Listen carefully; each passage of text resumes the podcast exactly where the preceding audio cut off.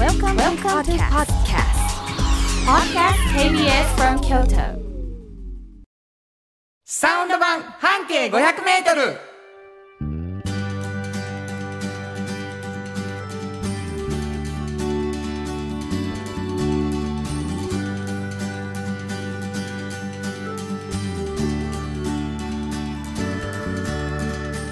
こんにちはフリーマガジン半径500メートル編集長の炎上真子です。サウンドロゴクリエイターの原田博之です。11月になりました、はい。11月6日1回目の放送ということになりましたけれどもね、はいはい。えーサウンド版半径500メートル。はい。あのー半径500メートルっていうフリーマガジンがうん。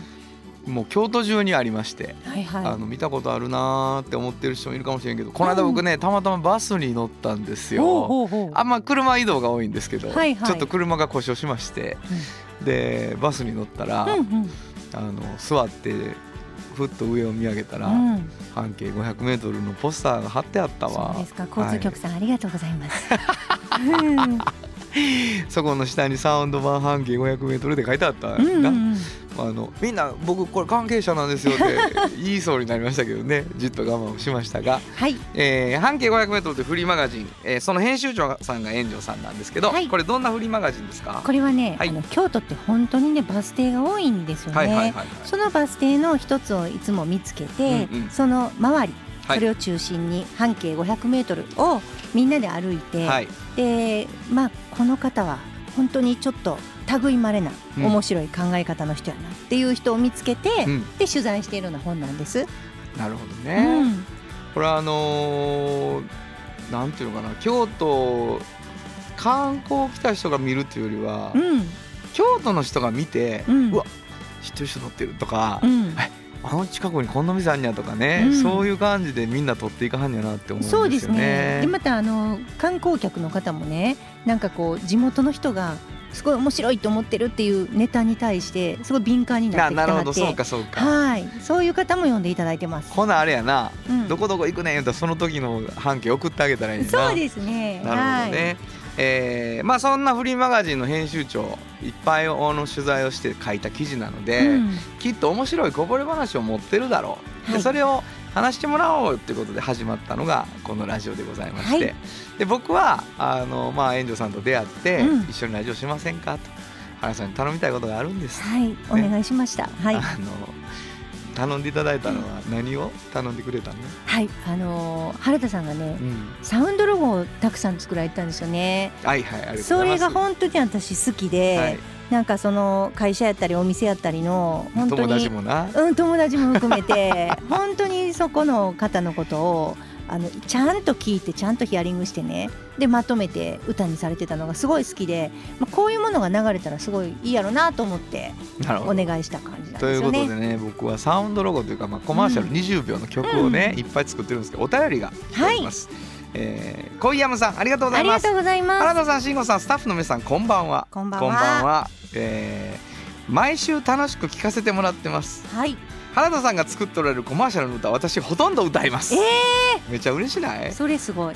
あと慎吾さんに質問がありますはいはい。行きたいお店が半径 500m 以上になった時はどうされているのですか？はい。行きたいお店。なんか多分、うんこのバス停って決めて、うんうんうん。その行きたい店がそこより半径 500m より超えてしまってた時ってことやなあーでもねそんな感じで決めてないですよねこのバス停から半径500の中を歩いてそうなんですほんで探してるのであの別にその行きたいお店っていうのはもともとないですよね。ないんですよね、はいはい。だから気になってるとしたら、うん。そのそれが半径 500m に入ったバス停の時に取材に行くっていう形をとってるってことだよね。ね。はい。これはね小山さん僕はあのーずいぶんいろいろとあの見させてもらったんですけど 取材風景を。もう厳厳密 500m が。あのーバス停から510メートルでも諦めはるっていね入っう感じてないとね、字でした。うん。だからこあそこは相当ごまかさへんやっていう感じがしましたけどね。えーね。ということで、はい。あのバス停半径 500m になってるバス停の時に特集する行きたい店はねっていう方法だはいということだと思いますけれども、えっともう一つあの編集長として「おっちゃんとおばちゃん」というフリーマガジンも園長さん出しておられて、これはどんなフリーマガジン？これはねあの半径を作ってる時に、はい。あのまあ派生してできたよううんうなん。本なんですけど、あの若者がね、うんあの仕事をこれから決めるっていうような、そういう世代の若者がまあ自分がこれからの仕事を決める前に、うん。いろんな人を見といた方がいいと思うんですよ。はいはいはい。で、えっと、いろんな人の中にちょっとこういう人のことも入れてほしいなっていうのがおっちゃんとおばちゃんという年齢になった時に、うん仕事が面白くてたまらないと思っている人、はい。そういう人の話も聞いてうん。参考にしてほしいというのがこの本なんですよね。なるほどね、うん、まあ、これもめちゃくちゃ面白い本なので、うん、じゃあそのこぼれ話もということで、はい、えー、この番組は2つのフリーマガジンのこぼれ話が柱になっているというラジオ番組です。はい、えー、今日もその2つのフリーマガジンから編集長の知ってること、言ってこなかったこといっぱい聞き出したいと思います。はい、えー、番組では皆さんからのお便りをお待ちしております。メールどこに送ればいいですか？はい、メールアドレスは5 0アットマーク kbs ドット京都。数字で50ゼロゼロアットマーク KBS ドット京都。こちらまでお願いします。メッセージをいただいた方の中から抽選で2名の方にフリーマガジン半径 500m おっちゃんとおばちゃんをそれぞれ1冊ずつプレゼントしているので、はい、えー、どしどし送ってほしいと思います。聞いてくださってるあなた、はい、絶対送ってほしいです、はい、ということで KBS 京都ラジオからお送りしていきます。サウンド版半径 500m 今日も張り切って参りましょう。サウンド版半径 500m この番組は山陽火星トヨタカローラ京都。東和藤高コーポレーション。大道ドリンコ。ミラノ工務店。サンパック。かわいい釉薬局。アンバン和衣庵日清電機の提供で心を込めてお送りします。産業化成は面白い。ケミカルな分野を超えて常識を覆しながら世界を変えてゆく。もっとお真面目に形にする。産業化成。大道ドリンクはドゥはド。塩はコンソーダイナミックドゥドリンクカンパニー心と体に美味しいものをダイナミックにブレンドします。大道ドリンクれからは自分中心の人生を生きよう生まれ変わりたいあなたのために大人が輝くファッションブランドかわいい京都で建築を続けるミラーの工務店誇りと情熱のある仕事でお客様に寄り添い信頼に応えます。これからもこの街とともに真心こもった確かな技術で社会に貢献する。ミラーの工務店。新婚編集長の今日の半径500メートル。このコーナーでは京都市バスのバス停半径 500m のエリアをご紹介するフリーマガジン半径 500m 編集長炎上真子がページに載せきれなかったこぼれ話をご紹介します。はい。あのー最初にも言いましたけれども、えー一生懸命、えーもう厳密に半径 500m と決めてね、うんうん。一つのバス停から炎上さんたちが取材をした、ん。えーその記事の中から一つを選んでですね、えーこぼれ話をしてもらうんですけど、どこのバス停かつまりどっかのバス停からの半径 500m っていう時の記事なんだけどねそのどこのバス停かっていうことを最後に言いたいと思います。はい。なので聞いてる皆さんはその話の中で僕らの話の中でバス停を推測してもらう。はいっていうことになってるんですね、はい。毎回毎回。はい。でまあでも何にもなしじゃちょっとな難しかろうということで、うんうんうん。編集長からヒントをいただいています。うんうんうん。今日のバス停のヒント。はい。えっと今日はですね、はい。えっとあのちょっと今までと違う感じで出しますね。お。はい。えっとねあのー永山電鉄の。線路がうん。見えて踏切がうん。近いバス停です、おお。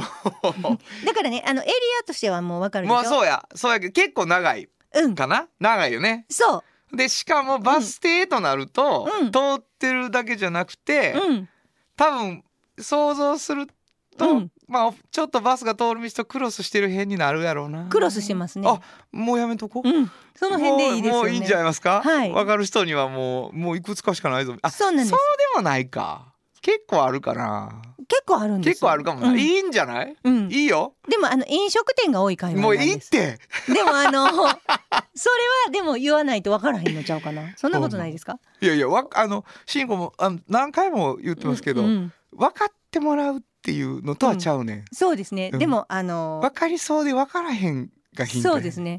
今日のところも飲食店ですからあ今から喋るところな、うんうん。なるほど。分かりました。じゃあ教えてください。それのどどんな何でしょえっとねあのタコス屋さんなんうですよ。これは結構もう分かる？人は分かんのちゃう？あー。そないになくない？永山電鉄にうん、とそうですね。してたまあ分からんまだ分からんな。タコス屋さん。はい、タコス屋さん、であのーここのね小林さんっていうオーナーが、うんうん。あのーすごくねあのーまあこういうタコス屋さんになったのがすごいこう珍しいことがいろいろ重なってなるんですけどもともとねこう元何でタコス屋さんになるとか言うじゃないですか。はいはいはい。元何やと思います？この方。じゃあちょっとここで問題です。なるほど。うん、タコス屋さんになる前は何をしてたかっていうはいとね、はい、これはな何っぽいかな。うん。自転車屋さん。あなんかね、うわかる？なんかニュアンスわかるうん、なんか自転車乗りながらタコスも食べてそうですもんね。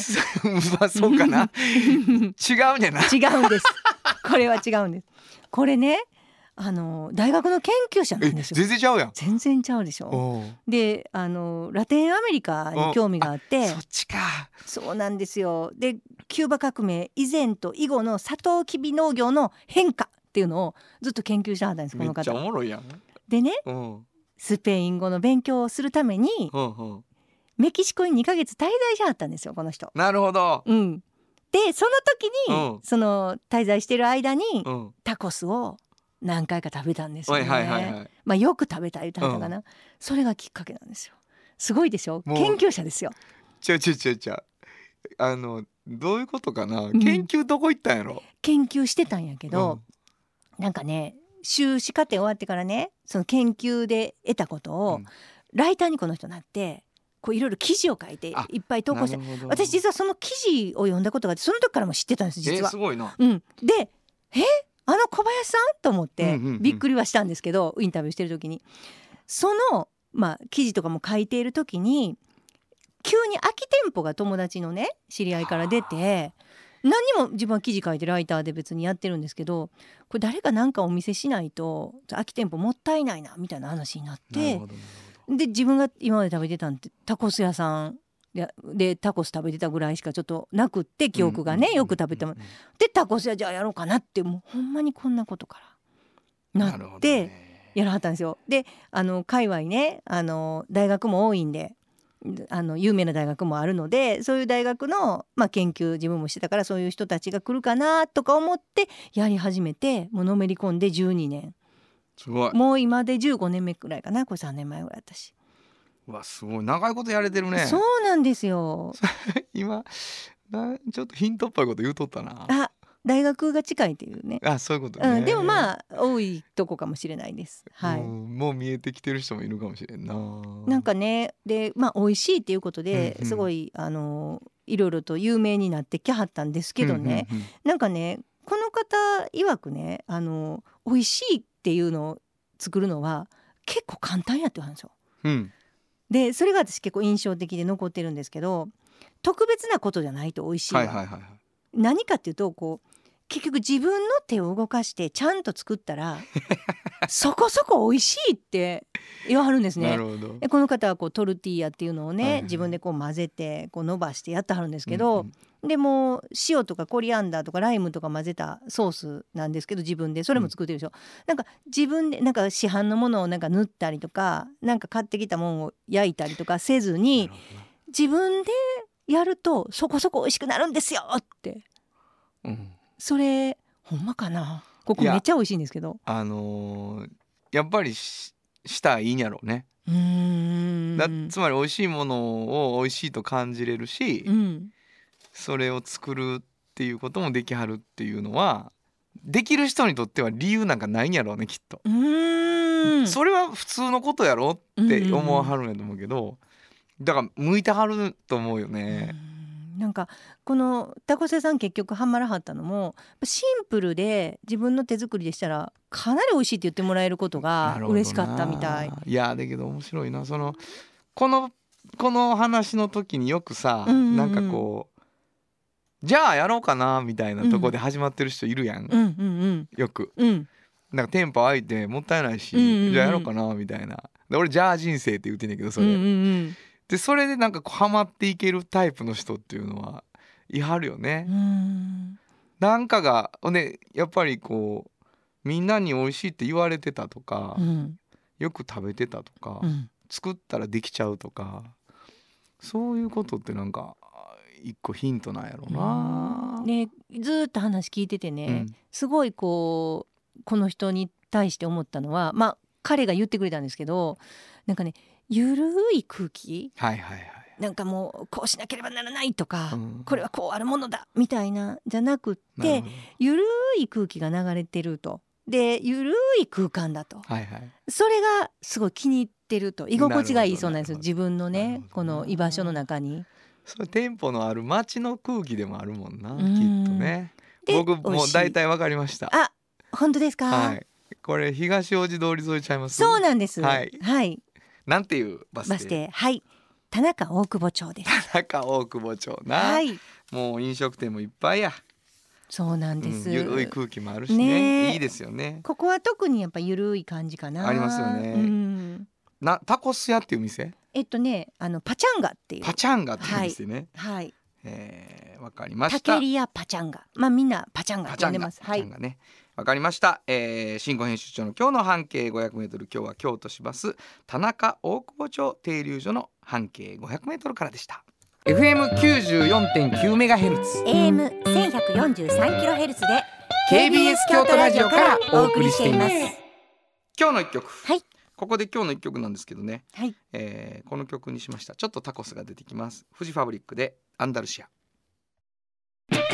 本当はどこで？Just like 登録の名曲が流れてるんだよ。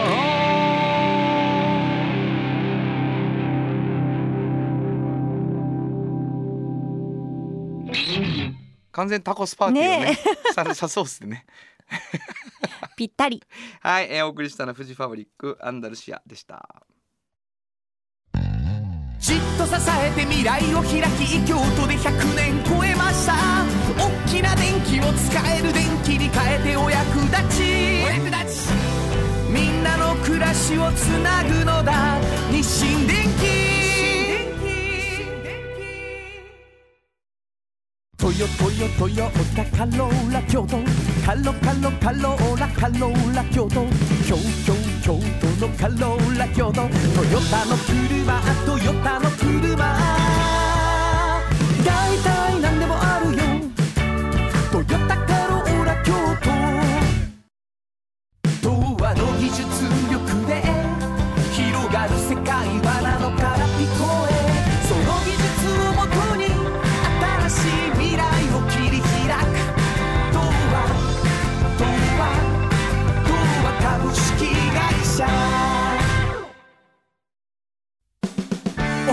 新習慣フットグルー。マーかかとツルツル足裏ふわふわポカポカだ歯磨きみたいに足磨き3パックのフットグルーマー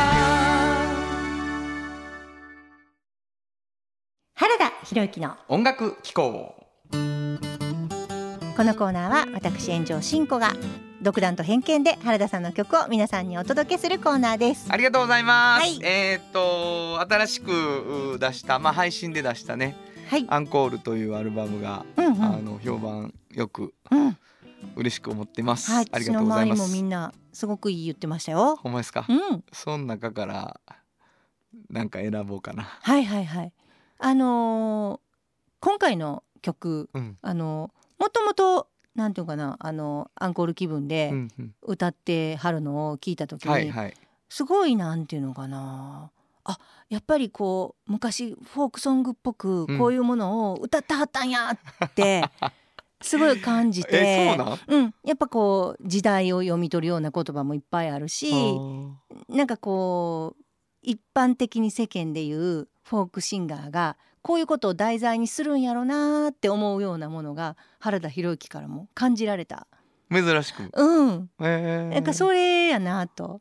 えなんかあのもしこれをさなんかちょっとこううん今やったらこうアメリカのね、うん。あのフォークロックみたいな感じのグループがよくやってるような、うん。なんかアレンジとか混ぜたりしたりしたらめちゃめちゃかっこいいんちゃうとか思って。えー。ほんならちょっと歌詞で引っかかったんやね。そうやね。えー。でなんか別にそんなすごい前に作ったんやっておっしゃってたけどでも結構今に全然通じるじゃないですか。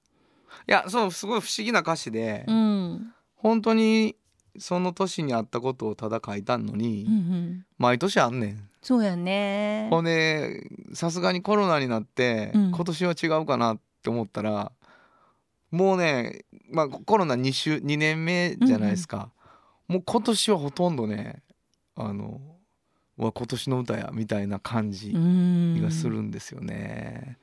不思議。うん、なんかすごくこういうのを考えてこれ何歳ぐらいの時ですか？作られたの。34とか、あーそっか。うん結構前ですよね。そうですね。いいなと思カナリアっていうお芝居のうん。うんオープニング曲だった。んです、あそうですか。お芝居の時に作った曲。そうそう、うん。オープニングとして書いたう。んうんていうその世界の出来事とうん。自分の特別って関係ないっていう。うんなるほど。でその自分の特別の話をね、うん。そっからするからっていう感じでしたけどね。聞いてもらいましょう。はい。紹介してください。はい、えー、原田博之アンコールから出来事。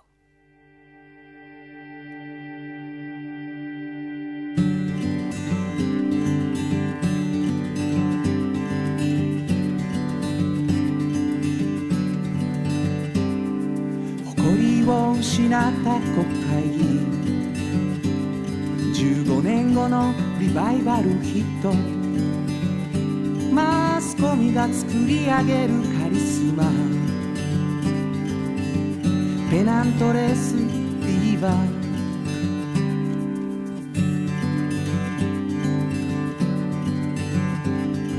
若者は嘆きの対象。連ドラに支配される流行。日ごとに美しくなるアイドル。世界のどこかでは戦争つまりいつの時代にもあった一年。通り過ぎるだけのはずだったけどその年に出来事が起こった僕らにとっては特別な年だった。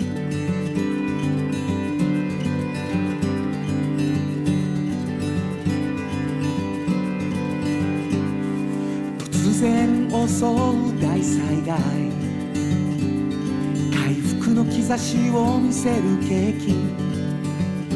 海外で活躍するスポーツ選手。花開いて光を放つ才能。つまりいつの時代にもあった一年。通り過ぎるだけのはずだったけど。その年に出来事が起こった僕らにとっては別な年だった。つまりいつの時代にもあった一年。通り過ぎるだけのはずだったけどその年に出来事が起こった僕ら。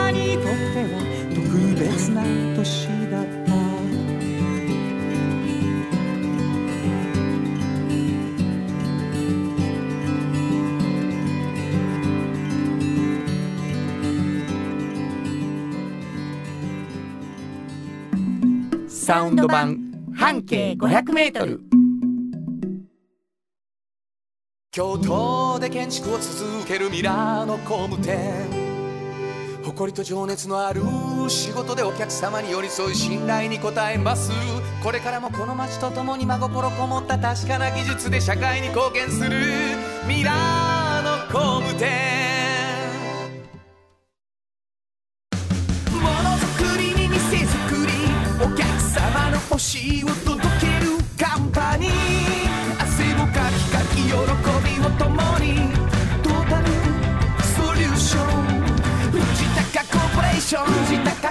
心も肌もすっぴんきれい愉快な姉妹が京都から発信する簡単なのに満足できるスキンケアシリーズ。自由に楽しく生きられる喜びと出会ってほしい。シンプルアカンスキンケア。アンパン。おっちゃんと。おばちゃんこのコーナーでは仕事の見え方が少し変わるフリーマガジン「おっちゃんとおばちゃん」の中から毎日仕事が楽しくてたまらないという熱い人またその予備軍の人々をご紹介します。はい。まああのーやっぱりこうおっちゃんとおばちゃんいいよねうん。っていう気にね、うん。さしてもらえるコーナーですよこのコーナーは。うんなんかこの間も大学生がね、なんか呼んでくれてねなんかもうすごくねあの心が軽くなっておう。もうなんか元気が出たと、ええ。いろいろあるんやな生きる道と思ったって、はいはいはい。あの言ってくれなてるほど。めっちゃ嬉しかったんですけど私は。そういうメッセージが届いてんやな。届いて嬉しかったですね。本嬉しいよね出嬉しかったしてる意味やからね。うん。こう若い人が大人の背中見て希望を持つって。うんある種こう大人に課せられてるさ、うん。あの責任というかね、そうですね、未来見せてあげるっていう、でもあ私らってさ本当にたくさんの人と会うてるじゃないですか、はいはい。で会うててみんなそこそこちゃんとうん。生活をして、うん。割とちゃんとね。うん。で仕事が面白いと思ってる方っていうのはやっぱ健全やと思うんですよね。元気やしな、うん、でそれがね本当に多種多様でしょ、はいはいはい。多種多様であるっていうことが知らない人が多い。ああそうか、うん。一個しかないとかそう思ってるってことそうねそうそうそうそう。そういやいやいやいやっていうね。それは絶対教えてあげたいというか。いやまあそうやな、うん。すごい多種多様が見えこう可視化されてきてる時代やとは思うんやけどね昔より。うんそうですよね。うん、だけどやっぱ思なんとなくそうじゃないと思い込んじゃうっていう。うん。あるある領域に行くと急にそういうことはダメなんやみたいなそういう気になるからうんうんね、そうなんです。あの就活とかなんとか活みたいなやつっていうのがん本当にね,、思いますけどね。今日どんな方を？今日はですねあのーま町の写真屋さん。っ街の写真屋さん、うん。はい。ていうのをやっているおっちゃん予備軍、おう。うん、でこの人あの大学を出て外国に留学とかをしてね、はい、あのなんかこうグローバルになんかこう仕事をしたいとか思って。うん。でもいろいろ先輩の話とかをこう聞いたりしててなんかサラリーマンの先輩とかがものすごくなんていうかな毎日そのまあアフターファイブの飲み会だけを楽しみに来てる人を見たりとか、うん。その時重なったんですってそのしんどいで今の間だけ遊んどきゃみたいなね。なでそういうことがこう重なってちょっとそんなにね社会に出るのってきついの？と。うんうん。いうのを思ったと。えー、この人今45歳ぐらいなんですけど、はいはいはい。なんでこんなそんなしんどいんやと社会に出るのは、ってまあ大学3回4回で思い始め。そしたら自分の周りに一人だけうん「えめっちゃおもろいで」っていう人がいたんですって。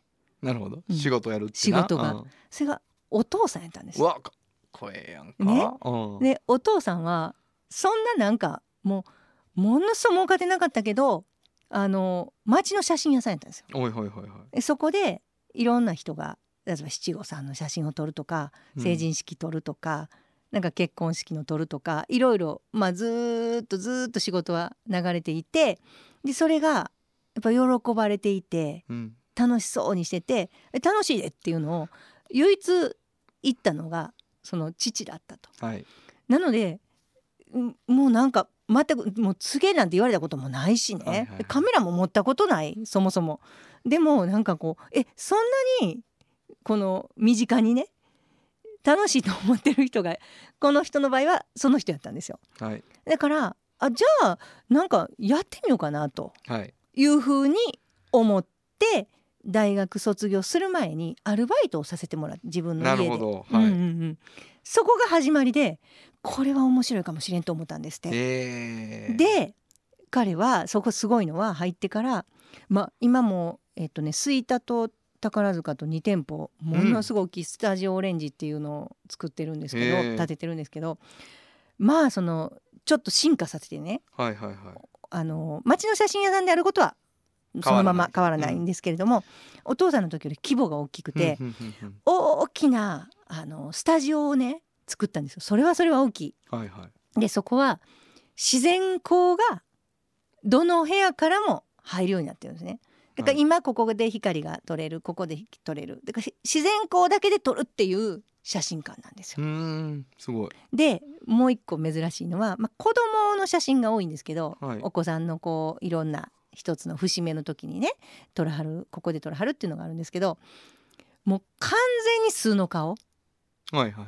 お子さんの。ポーズ取ってないやつ。ポーズ撮ってないやつ。はい。それをまずこう撮りたいから、うんうん。そのはいこうしてはいこのポーズではいここで笑ってっていうのが嫌なんですって。なるほど。だからそのしばらくその素の顔を出さすために遊ぶ。割と時間をとって取ってね。遊ぶ。うん。結構スタッフもいっぱいいるんですけど、うん。めっちゃこう遊んで「うやー!」とかなるじゃないですか、はいはい。その時に取り出すんですよ。なるほど。なのであのー多分ホームページあるんかあると思うんですけど、まあ、見てもらったら分かりますけどもうほんまに素の顔で笑っている子供が。なるほど。うん、ゲラゲラゲラゲラとかあとなんかこう走り回ってるとか割とそれが上手なんですよ。そう。やねんな。そういう風に進化させたもんやからめっちゃ今多分流行ってると思うんですね ここ。いいやんか。いやもうあのそれはいいんですけどなんかこうすごく面白いなって思ってる大人が近くにいてじゃあもうそんなにみんな絶望してるんだったら僕は絶望してない人の真似したい。っていうのかうん。ら入った仕事でしょ？そうでそこで自分の夢をなんかそこから見出して、で自分流に改革してすごい今また楽しそうなんですよ。なるほどね。うん。いい例でしょ？いいでほんであのーまあ親ってうん。ある意味ちょっとだけアドバンテージあるやん。うんうんやっぱりその最後まあ頑張ってみたらどうやってこう親が言ってくれるとかってうん。すごい大きいと思うのね。うん。だからこの間楽器屋で音楽目指してる女の子がすごい上手になったんやけど、はいうん。お母さんが昔自分もバンドしてた人うやって、んで楽器屋の店主がだから応援しはんのかなと思ったら私はもうプロにななれた人なんか一人も見てへん、音楽で生きていくなんか無理やでってその子に言っちゃったんやって、うん。ほんでやっぱりすごい減速するっていうわけよ。ああそっか。すっごい頑張って上手くなってきてて楽器屋的にはこっから勝負やと思ってんだけど、結構親の意見って大きいんすよねって言ってたから、うんだから親が「もう先輩はおもんないで」って言ってんだけど「うん。いやおもろいぞ」って言った時のさまあ励みになったやろなとは思いますけどね。まあそうですね。なんかあのーま周りにまあお親御さんも絶対やけど、うんうん。他にそういうね面白いと思ってる先を生きてる人がいたらね。せやそれはそうものすごいいいんですよ。ちゃんとおばちゃんってそういうことやね、そういうことなんですよね。まあでも気づけばこの人がそういう存在にうん。もはやなっている。もはやなっています。っていうことですね。はい。わかりました。本日のおっちゃんとおばちゃんご紹介したのは。はい。スタジオオレンジの竹中岩人さんでした。サウンド版半径 500m 今日のもう一曲。はい。ここでもう一曲なんですけどまあカメラっていうことで、うん。あのこの人たちにしようかなと思います。アズティックカメラ。ザ・クライン・シーン本当はここで Just like 登録の名曲が流れてるんだよ。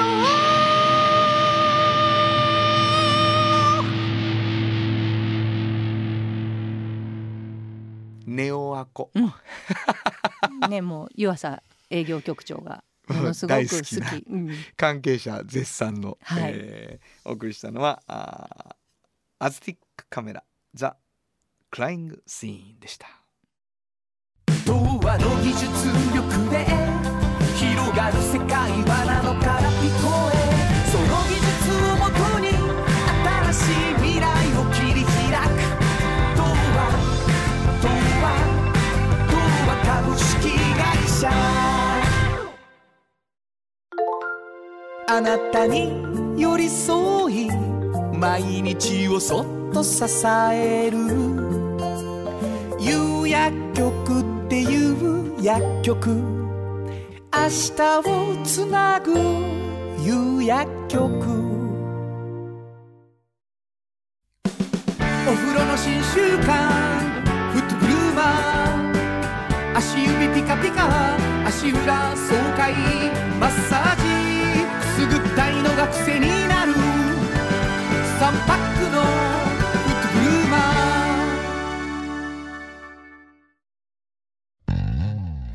えて未来を開き京都で100年超えました。大きな電気を使える電気に変えてお役立ち。お役立ち。みんなの暮らしをつなぐのだ。日清電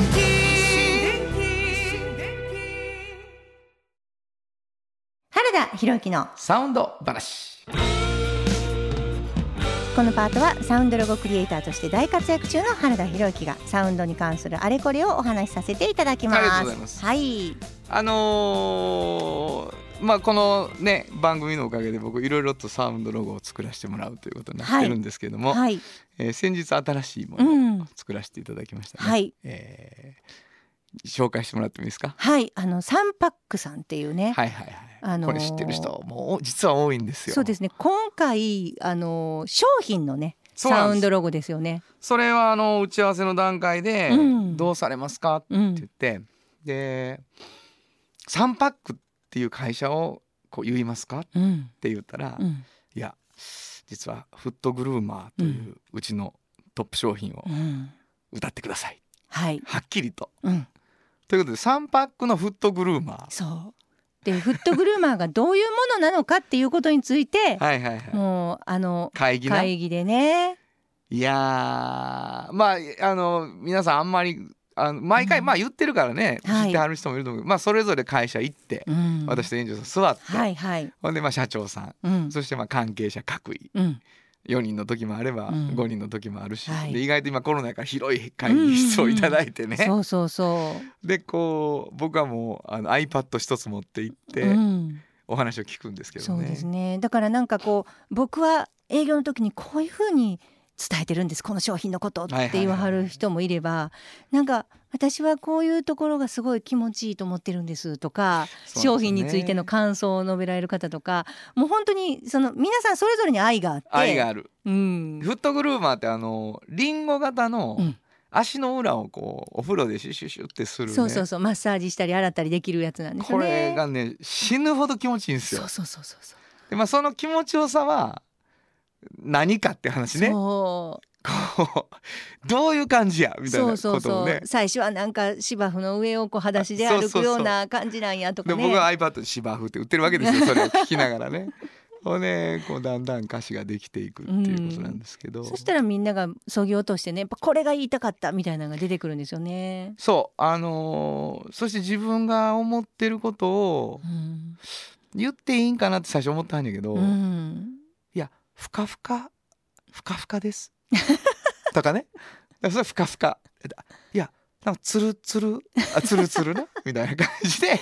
それが全部反映されていくから。そうなんですよあのあれなんですけどね、うん。ただ皆さん聞いてください、うん。もうこうやってみんなが熱くなってきたら言葉が増えてくるでしょ？そでまあ20秒なんですよ、う、うん、ねラジオ CM っていうのは。んんで炎上さんがもうね本当に迷いもなくですよ、うんうん。原さんこれ2番仕立て。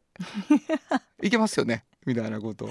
いやあのもう入らへんと思ったんですねこれは。いやあのグッドうん。グッドな判断でしたけどね、はいはい。あの2番になりました。はい。同じメロディーでね。そうなんです。はい。二つの角度からそうそう。だから20秒もの2つっていう考え方もあるんですけど、えーと今から聞いていただくのはうん。2番仕立てで、はい。ちょっとロングバージョンというやつですね、はい。えーそれでは紹介してください。はい、えー、3パックのフットグルーマー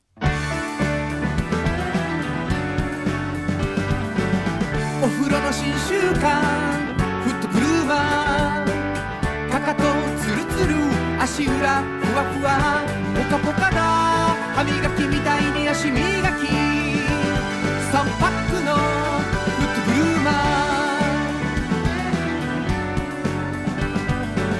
ーお風呂の新習慣フットグルーマー足指ピカピカ足裏爽快マッサージ。ぐったいのが癖になる。3パックのフットグルーマー。フットグルーマー。はいもうあのー。アレンジがね。かっこいいですよね。もうあのものすごいほら音楽好きの社長じゃないですか。せやねんでもあるゾーンが好きな。そうなんですよ。うん。アメリカンロックのもそうですね。すごいかっこいいのが好きな方なので、まあオマージュの嵐と言われてますけどね、えー今回ちょっとそういう色目色がついた感じの。はい、結構気に入ってます。あのうん。風呂入りながら自分で歌ってしまうっていう感じでございます、えー 以上原田博之のサウンド話でした。サウンド版半径 500m FM94.9 メガヘルツ AM 千百四十三キロヘルツで KBS 京都ラジオからお送りしています。あの話この一曲。このコーナーは僕たちそれぞれがこれまでの人生で印象に残っているちょっといい話をご紹介するとともにその話のぴったりの一曲をお届けするコーナーです。まああの音楽に出会うっていうのはあのいろんな方法があると思うんですけど映画から出会うっていうことって、まあ、僕は結構あってでこうその映画のサントラであったりとかあとミュージシャンだったんやこの人。どんな歌歌わはんやろってこう映画に役者として出てる人からそれをこう知るみたいなことだったりなんかそのその人が生きてる文化圏みたいなものにすごく惹かれるっていうことがあるんだと思うんですよね。でトム・ウェイツっていうまあもう飲んだくれのピアニストがいて芝居もすごくいいんですけどなんか芝居も音楽も全部トム・ウェイツな感じっていうのがあって でこう自分にはないあるこうなんていうのかなダメダメさみたいな自分がダメじゃないというわけじゃないんですけどに憧れるみたいなとこあるんですけどロサンゼルスでトム・ウェイツがその同棲している女性シンガーがいるっていうのでであのリッキー・リー・ジョーンズという方のアルバムをですね、まあ、求めたんですね。でアルバムのジャケットもなんか可愛くてで、まあ、針落とすっていうか音を聞いたらやっぱりね同じ文化圏の匂いがするんですよそれでわこう自分が演奏できる世界観じゃないなと思いながらあるこう憧れを持ってすごく聴いたですよねあのリッキー・リー・ジョーンズの曲っていうの。で今こう改めて聞くとなんかそこにはミクスチャーっていうかこうジャズも入ってたりとかそのただのポップスじゃないなんかいろんな音楽が入ってるなっていうのが分かるんだけどもうちょっとなんか漠然とその世界観にこう憧れとあのリスナーとしてのこうなんていうかな入り込み方をしたっていう人の一人な気がしますね。こうプレイヤーとしてものすごい影響を受けるっていうよりはすごく聞くことでうわかっこいいこんな空空気感どうやって出すんやろうってすごく思ったのを覚えています。えー今日はリッキー・リー・ジョーンズから、えーピンク・フラミンゴス。本当はここで Just Like 登録の名曲が流れてるんだよ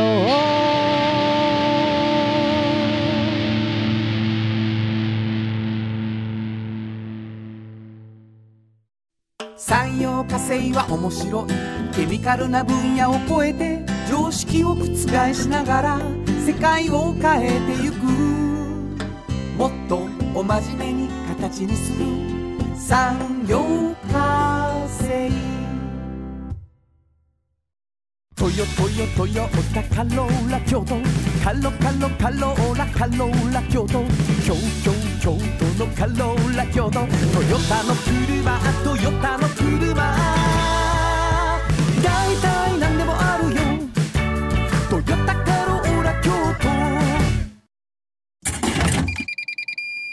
ドリンクはドゥはド塩はコンソーダイナミックドゥドリンクカンパニー心と体に美味しいものをダイナミックにブレンドします大道ドリンクものづくりに。店づくりお客様の欲しいを届けるカンパニー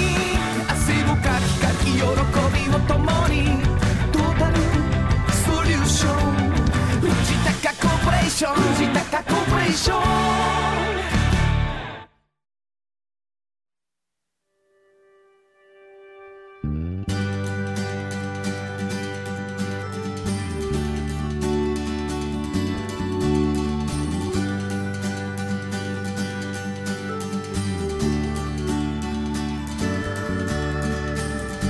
誰にも気づかれずそこにある。こだわりと哲学を見つけて感じて言葉に変えてみんなに届けてみようかな。一人の職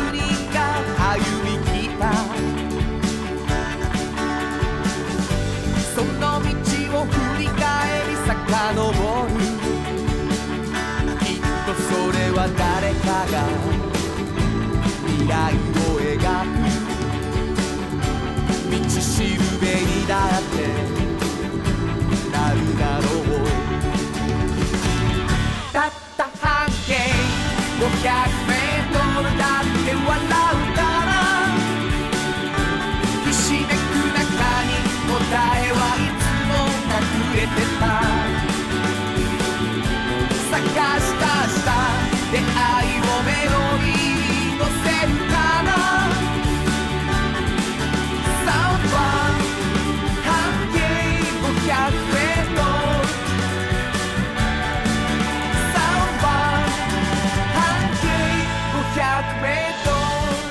間にエンディングでございます、はい。あのーまあハラダイスもね終わって、えー僕にとっては11月はこうちょっとゆっくりというか、うん。あのーあのさすごい1月2月3月のことをうん。